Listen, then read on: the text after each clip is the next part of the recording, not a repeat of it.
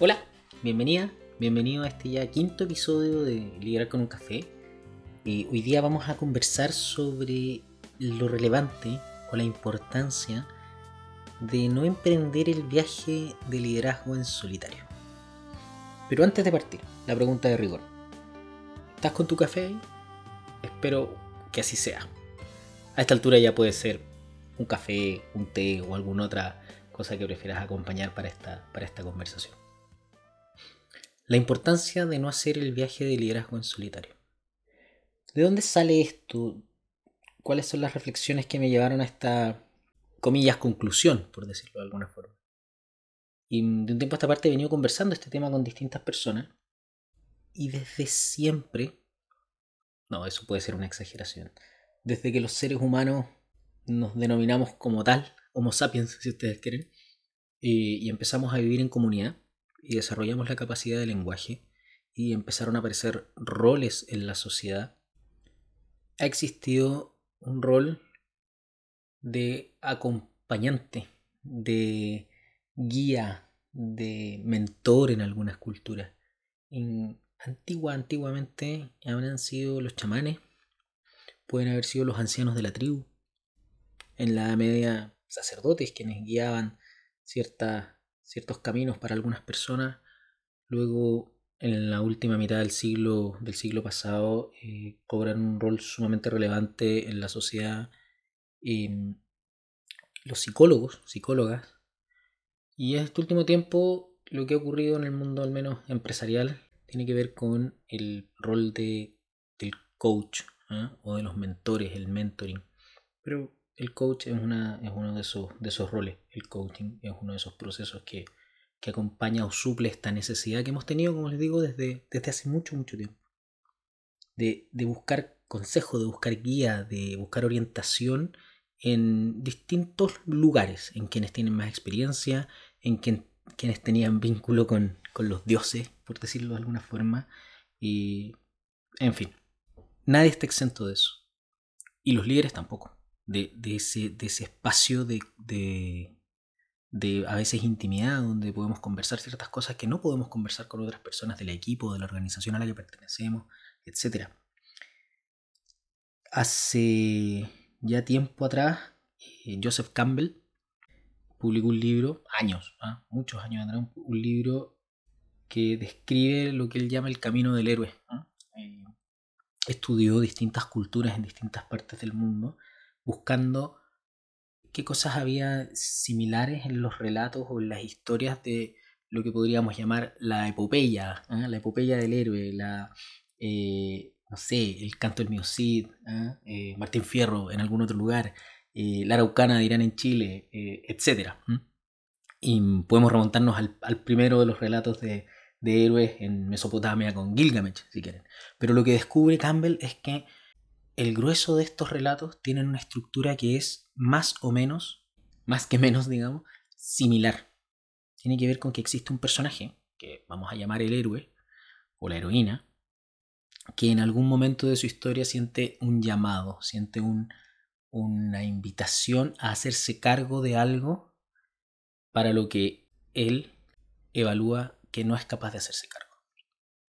Y reniega del llamado reniega de esta invitación, no sé, de los dioses, de esta invitación de la comunidad, de esta invitación del cosmos, si quieren, y, y, se aleja, se va, para no enfrentar esta situación. En algún momento de, de este espacio de, de, de, retiro, por decirlo así, eh, de, rechazo al, a hacerse cargo de esto que, que, la vida le está poniendo por delante, se topa con, con lo que Campbell llama un mentor quien le presta consejo, quien le da guía, quien orienta eh, y vuelve a encaminar a, este, a este personaje hacia la ruta de hacerse cargo, de tomar las riendas del asunto y enfrentar ese llamado, enfrentar esa dificultad, enfrentar ese desafío. Lo interesante es que ese mentor, ese, ese compañero, ese compañero de viaje, em, no va a entrar, comillas, a la batalla por ti, no va a enfrentar la situación difícil por el héroe, sino que le otorga su experiencia, su guía, su compañía para empoderarlo, para acompañarlo y de esa manera que el héroe o la heroína se puedan hacer cargo de la situación. Pero no asume el rol, no lo reemplaza. Y bueno, luego el héroe em, se hace cargo de la situación. En general en las historias sale airioso y eh, inicia una nueva, una nueva normalidad, si quieren, una vida nuevamente tranquila, por decirlo así.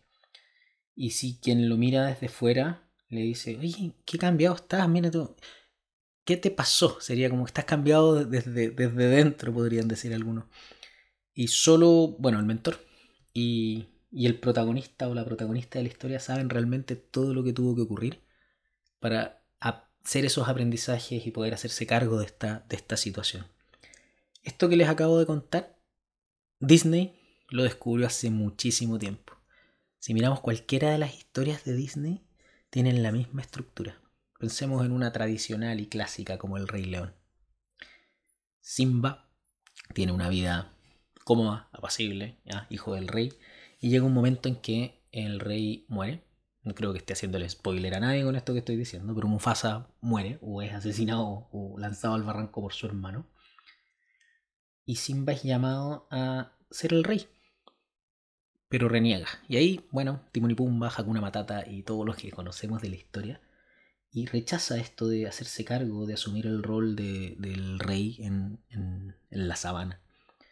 Entre tanto se topa con Rafiki, voilà, el mentor, que lo orienta, lo empuja, lo acompaña, lo desafía a que vuelva a hacerse cargo de esto, decide enfrentar eh, a su tío, logra ¿eh? tener éxito en eso y bueno, todos sabemos el desenlace de la historia, asume como rey en, la sabana, el rey Simba. Esa estructura se repite y se repite y se repite. Y hoy día, quienes guían la, la sociedad en muchos aspectos son aquellas personas que tienen roles de liderazgo. Cada uno, que, cada uno de ustedes, cada una de ustedes que tienen roles de liderazgo en alguna organización de cualquier tipo o institución de cualquier tipo, guiamos o lideramos eh, a algún grupo de personas. Y, cuando nos enfrentamos a ese desafío, a ese llamado de ser líderes, de ser eh, de asumir roles de jefatura, si ustedes quieren, para ponerle otro, otro nombre más, más tradicional, probablemente nos encontramos con que hay algunos aspectos de nosotros que facilitan asumir ese rol. Y hay otros que vemos que nos va a costar, que nos dificulta y bien, recibimos esa ansiada noticia o esa bonita noticia de, oye, queremos nombrarte líder de este equipo, queremos que lideres este proyecto, queremos que te hagas cargo de este, no sé, gerencia, subgerencia, equipo, etc. Y seguramente, luego de estar alegres y recibir la noticia probablemente con de buena forma, aparecen las dudas. ¿Podré, no podré, seré capaz? ¿Cómo me van a recibir? ¿Estaré capacitado?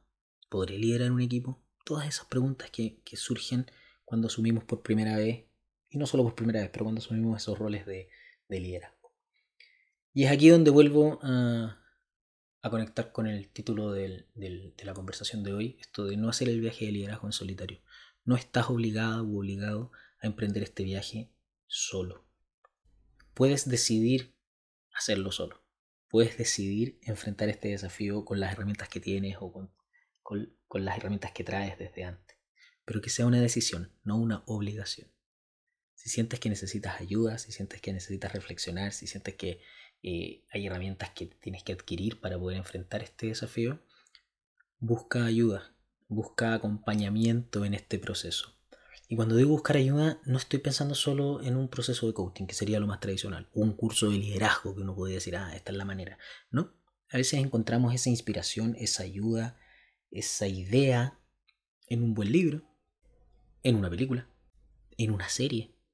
¿Cuántos nos han sentido inspirados mm? y dado todas las publicaciones en, redes sociales sobre el estilo de liderazgo de eh, protagonista de la serie eh, New Amsterdam, el, el, doctor? Si todos lideráramos así y empiezan, pero más allá de que nos guste o no nos guste la analogía de cómo lidera el médico, si encontraste ahí una buena herramienta, algún buen tips, alguna buena idea, alguna inspiración que te permitió liderar de mejor forma o un poco mejor a tu equipo, tiene valor. Entonces, libros, películas, procesos de coaching, cursos, una comunidad de líderes, un buen amigo con el que pimponear estos temas, algún líder más senior en la organización que te pueda ayudar, alguna red, una pregunta en LinkedIn, ¿por qué no? En cualquiera de esos espacios, yo te invito a encontrar ese, comillas, acompañamiento que no tiene por qué ser sistemático por largo tiempo ni nada, pero que te permita esa compañía que te permita encontrar nuevas herramientas, nuevas inspiraciones, nuevas maneras de ejercer tu rol como líder y, potenciar a las personas de tu equipo y liderar de la mejor forma posible, de la mejor forma que tus habilidades y tus capacidades te lo permitan y así alcanzar el objetivo que tenga tu equipo, tu rol, etc. Entonces, no hagas el viaje del liderazgo en solitario. Te invito a estar atento, atenta a dónde encontrar esos apoyos como ya dije, múltiples variables, múltiples variables. Muchas gracias por escuchar. Hasta la próxima.